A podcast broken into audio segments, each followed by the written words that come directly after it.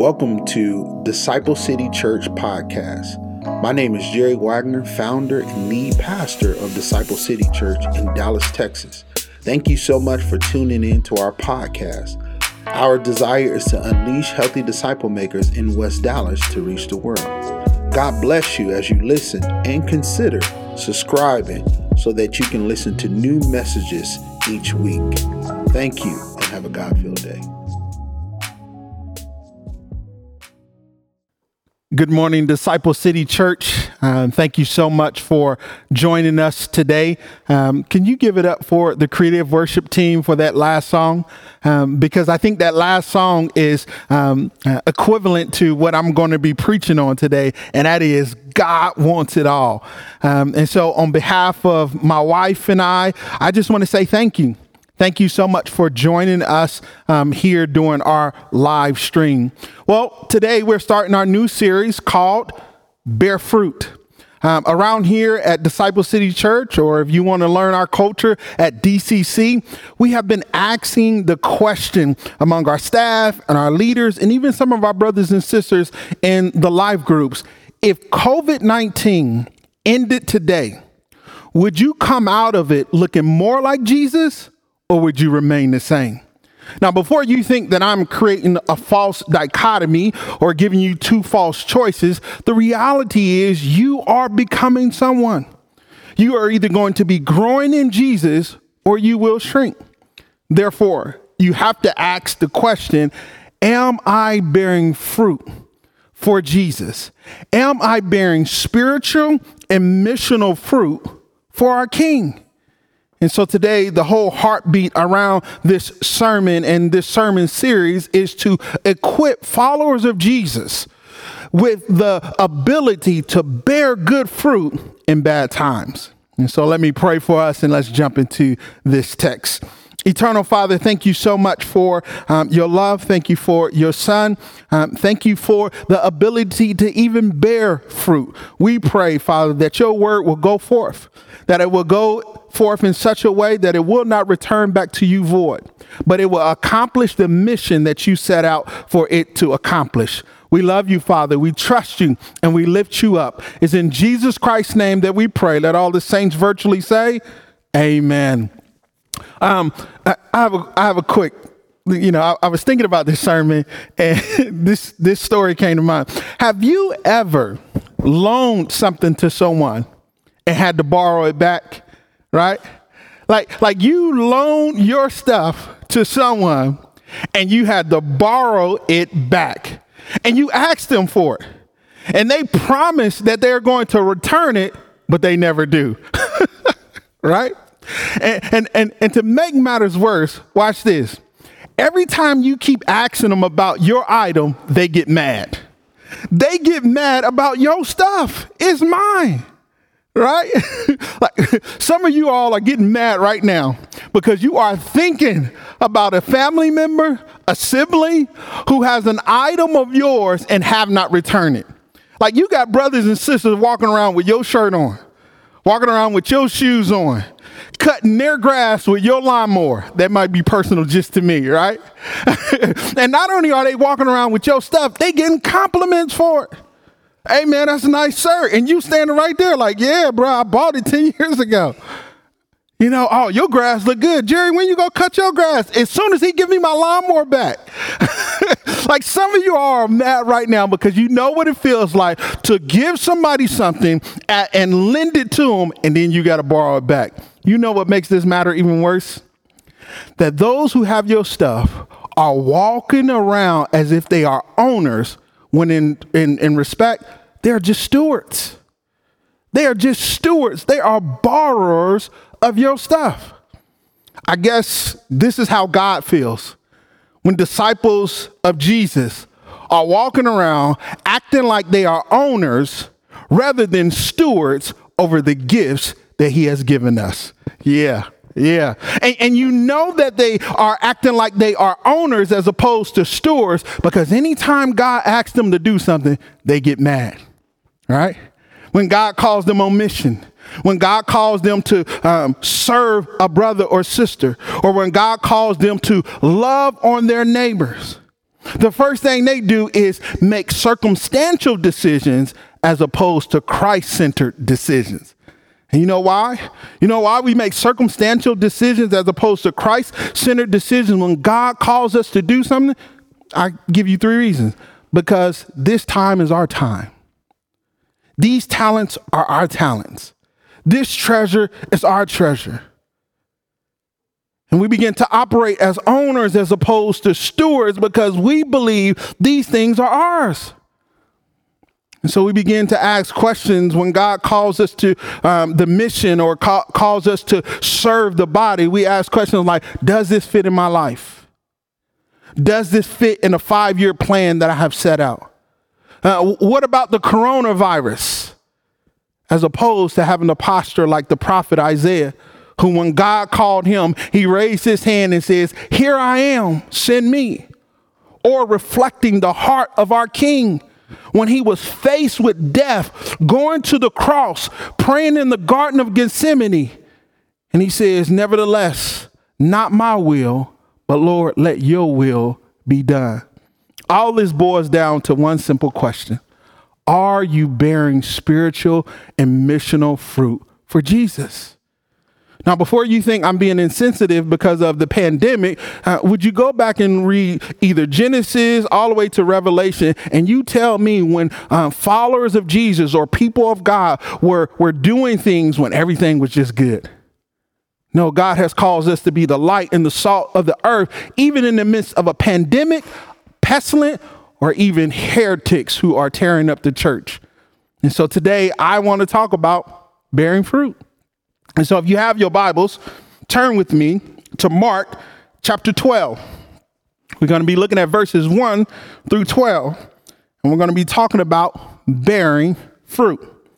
Mark chapter 12, verses 1 through 12. And he began to speak to them in parables, referring to Jesus. A man planted a vineyard and put a fence around it and dug a pit for the wine press and built a tower and leased it to the tenants and went into another country. When the season came, he sent a servant to the tenants to get from them some fruit. Would you please underline that? From them some of the fruit of the vineyard. And they took him and beat him and sent him away empty handed. And he sent to them another servant, and they struck him on the head and treated him shamefully. And he sent another and him they killed. Wow. And so, with many others, some they beat and some they killed. And he had still one another. He had he had still one other, a beloved son. Finally, he sent him to them, saying, They will respect my son. But the tenants said to one another, This is the heir. Come, let us kill him, and the inheritance will be ours. And they took him and killed him and threw him out of the vineyard. What will the owner of the vineyard do? He will come and destroy the tenants and give the vineyard to others. Have you not read the scripture? The stone that the builders rejected have become the cornerstone. This was the Lord doing, and it is marvelous in our eyes. And last verse, and they were seeking to arrest him, but feared the people, for they perceived that he had to- told the parable against them. So they left and went away. This parable is about stewardship and ownership. It is about the ownership of God and the, the, stewardship of disciples. And we have to ask the question how should we respond to the ownership of God as stewards when He expects us to bear fruit? And I think the answer to that question that Mark would probably say is simply this bear fruit to the God who owns everything. I, I, think that's what Mark, I think the theology of this text is simply saying bear fruit to the one, the God who owns absolutely everything. Now, in order to understand the illustration of this parable, I think we need to start in chapter 11, where they are beginning to debate about the authority of Jesus. And the reason why I think we need to start there is simply because of this.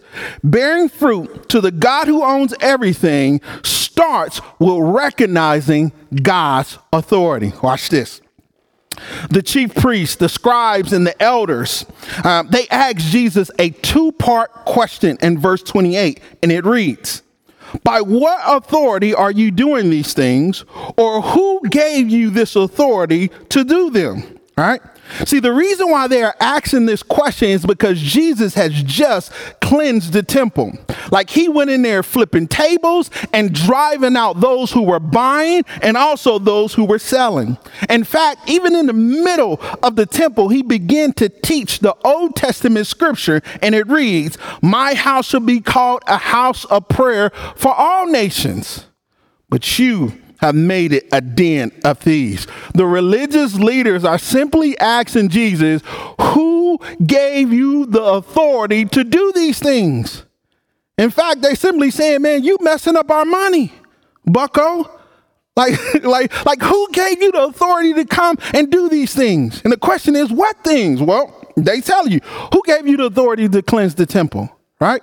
Who gave you the authority to position yourself to be greater than the scribes, according to Mark chapter 1, verse 21 and 22? Who gave you the authority to cast out demons?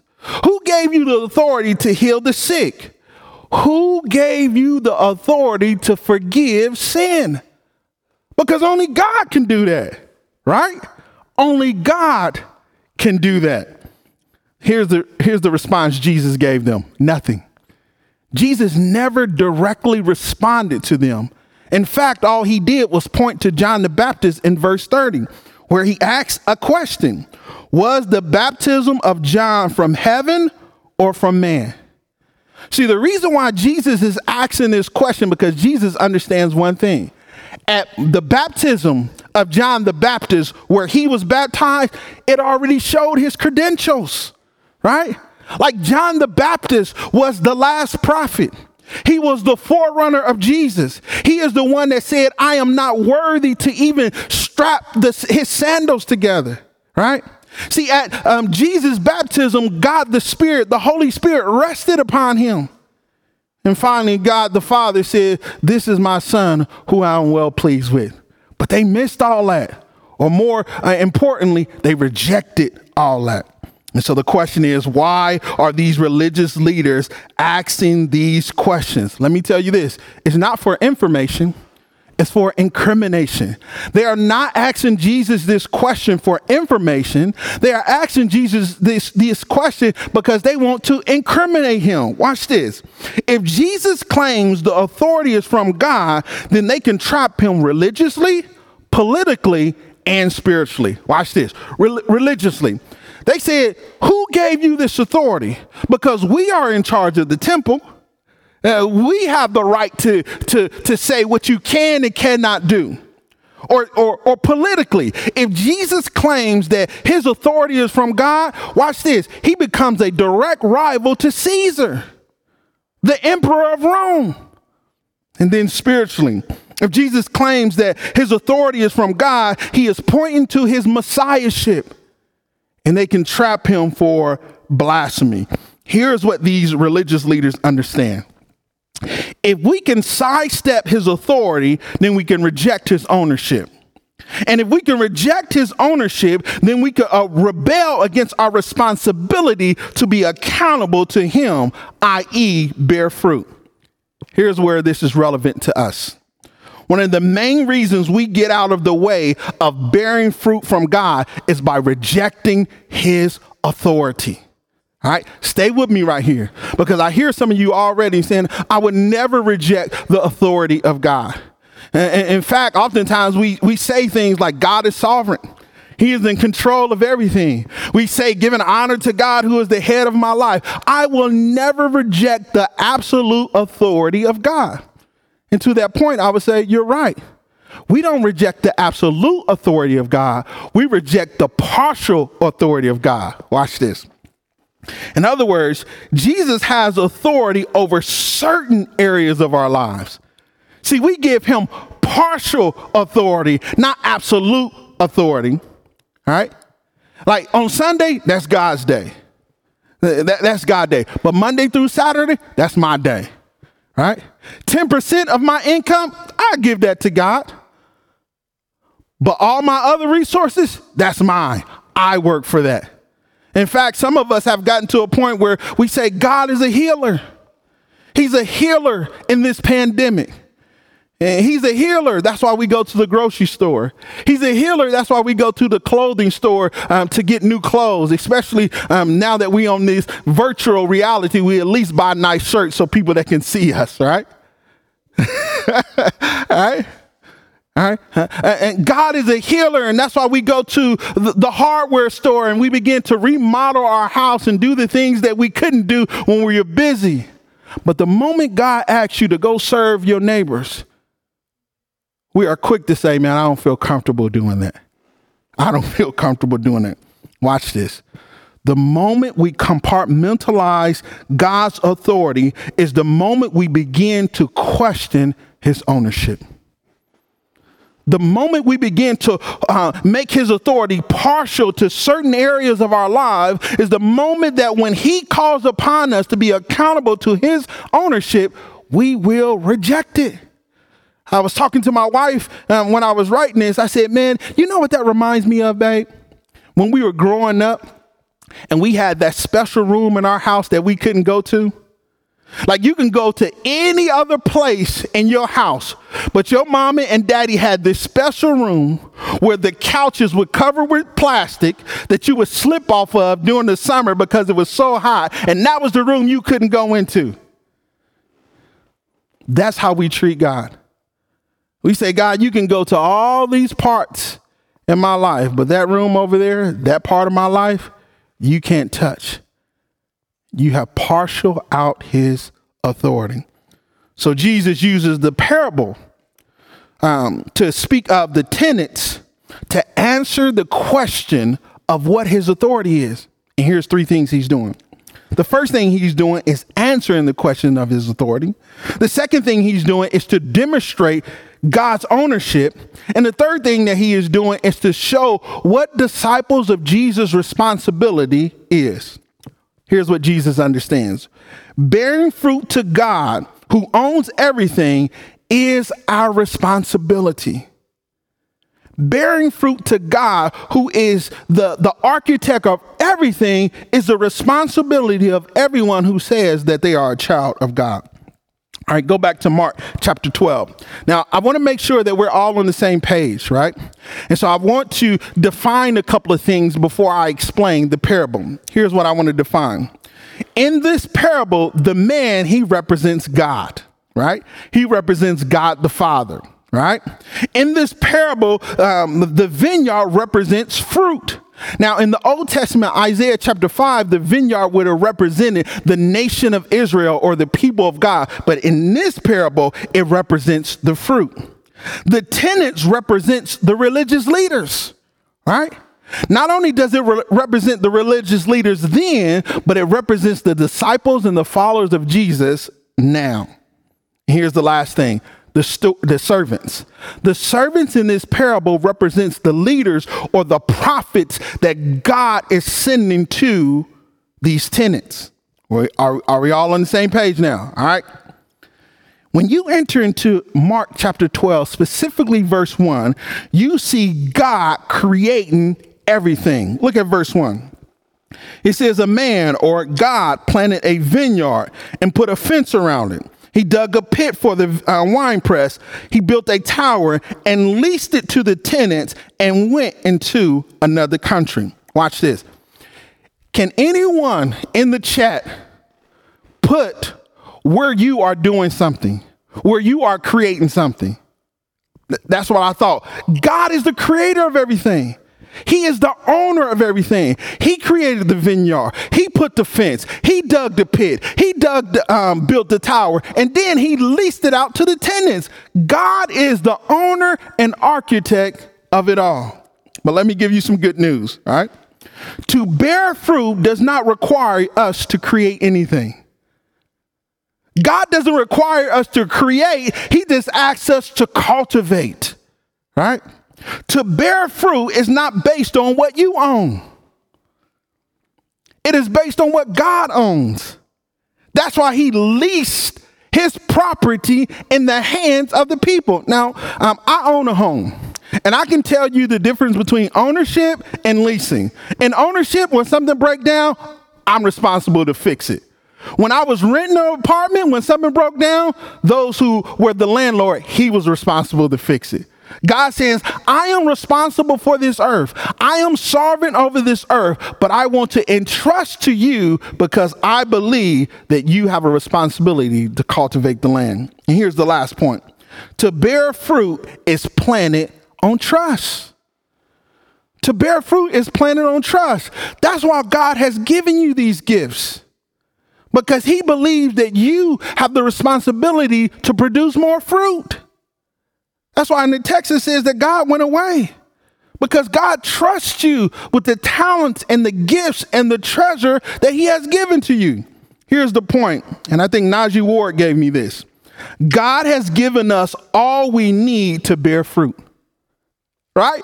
When you look at the text, God has given us all we need to bear fruit. He has given us the gifts, He has given us trust, and He has also created the things that we need to bear good fruit. But notice, God is the subject, meaning that God is the uh, owner and we are just stewards.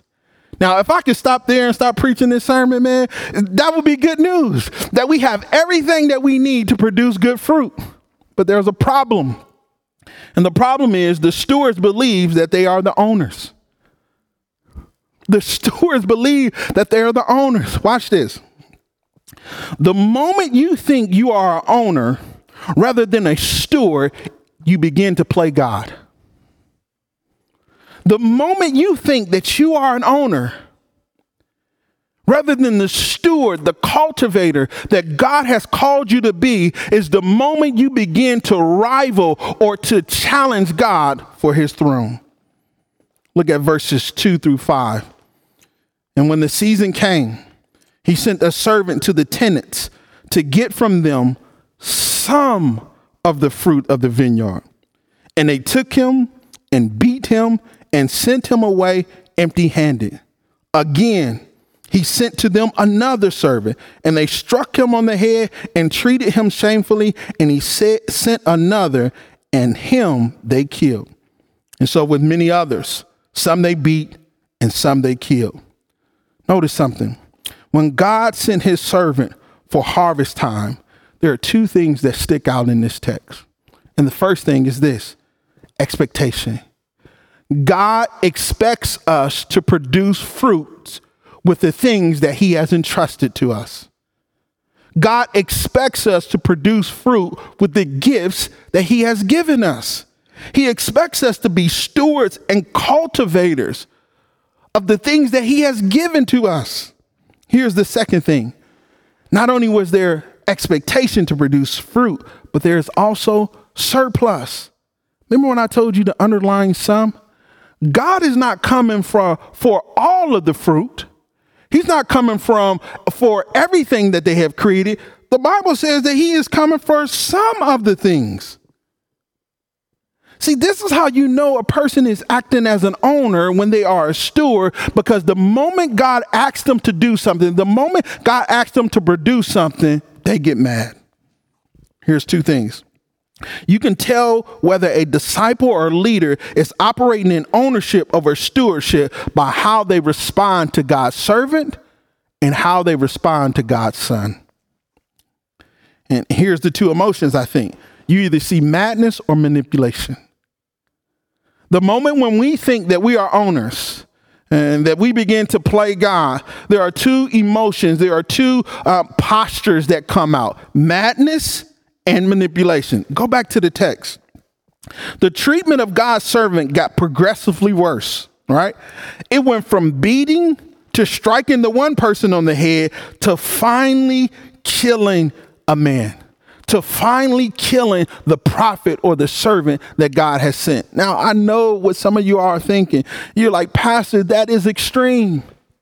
I would never do anything like that.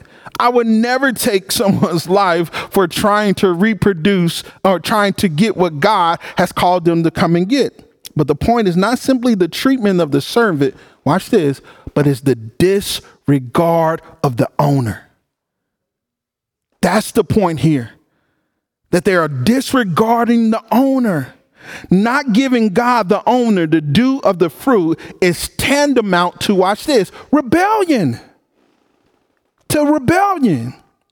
You see, bearing fruit is not just a matter of productivity, it is a matter of responsibility. It is our duty to bear fruit for the God who owns everything. See, this is the clash that me and my daughters go through. You know, when they tell me, knock on my door, daddy, before you come in, I'm like, what? Uh, who owns this house? You know, Daddy, you, I, put my name on the juice in the refrigerator. Who, who's, whose refrigerator? You know, these are the, like the, some of the issues that we go through. You know, Daddy, hey, I'm about to take a long shower. I'm like, hold on, who's paying for that water bill? Like, this is how we treat God. We live in His house, we operate with His gifts, and the moment that God comes to us and say, "Hey, I'm here to collect," we get mad we get mad because we're operating as owners and not stewards. And when madness does not work, manipulation will follow. Look at verses 6 and 8. He has still one other, a beloved son. Finally, he sent him to them, saying, They will respect my son. But those tenants said to one another, This is the heir. Come, let us kill him, and the inheritance will be ours. And they took him and killed him and threw him out of the vineyard. Notice what they did. They says, "This is my vineyard. This is my land. And if we kill the son, then we can take the, the, the produce and the benefits. Let me show you about God's heart. God's heart was gracious and patient. He sent servant after servant after servant, despite them rejecting God's advance. Even to the point that he was willing to even send his own son. Why is that important? It's important because God keeps putting you in the same position. God keeps calling you to do the same thing. God keeps putting you in the same neighborhood at the same job because He knows that you will produce more fruit in that position than you ever could on your own. He's been gracious and patient to us, and yet we begin to reject Him. Here's the truth when you and I refuse to give God our fruits, we're not only rejecting the owner, we're not only rejecting God, but we're also rejecting the mission of the Son. We're rejecting the mission of the Son. Now, I know what some of you are saying, Pastor, I would never reject the mission that God has called me to. Uh, I just wouldn't do that. And for some of you, like, I agree, but we don't do it directly, we do it indirectly. Let me put it another way. The way that we oftentimes reject the mission of God is we do it religiously. Let me give you one example. We say things like, I prayed over this and God has given me peace with it. Really? Yeah, yeah, I prayed to God and he has given me peace to it. Let me interpret. You took your plan to God and you said, Can you approve of this? See, there's nothing wrong with praying, asking God to lead you and to guide you. But the moment you take your plan and say, God, approve this, is the moment you are trying to manipulate yourself out of bearing fruit for God. Ah, I heard it. Yeah, just say ouch. If you can't say amen, just say ouch. All right? And here's the reason why I know it wasn't uh, uh, um, based on what God was leading you to do because you told nobody else about it. You told nobody else about it. It was just your decision, not prompted by the Holy Spirit, but you got to a point and you say, I'm tired of doing this. That's called spiritual manipulation when producing good fruit. And the consequences of not bearing fruit to a God who owns everything is that he would give it to someone else. Look at verses 9 and 10. What will the owner of the vineyard do? He will come and destroy the tenants and give the vineyards to others. Your inability, my inability to produce fruit will not stop the kingdom advancement. God will get to a point after persistently pursuing you and say, Let me take that from you and I'm going to give it to someone else. I'm going to give it to someone else. You know why he's going to give it to someone else? Because God is already creating a new community. That's why he quotes this last verse in Psalm 118. Have you not read the scripture? The stone that the builders rejected has become the cornerstone. If you are willing to reject God in producing the fruit that He has called you to God said, I'm going to give it to someone else. I'm going to give it to a community that reps my name. I'm going to give it to a community that glorifies me. I'm going to give it to a community that is raising their hand saying, Here I am, send me. Nevertheless, not your will, but let not my will, but let your will be done here on earth. Now you read that passage, and I got to be honest with you, there's nothing positive, right? There's nothing positive in this passage. There is no positive application. The only application in Mark chapter 12 is simply this bear fruit to the God who owns everything. But I know we live in an age where you like, Pastor, but how does this look? What does it look like to bear good fruit to the God who owns everything? I got one application and three examinations.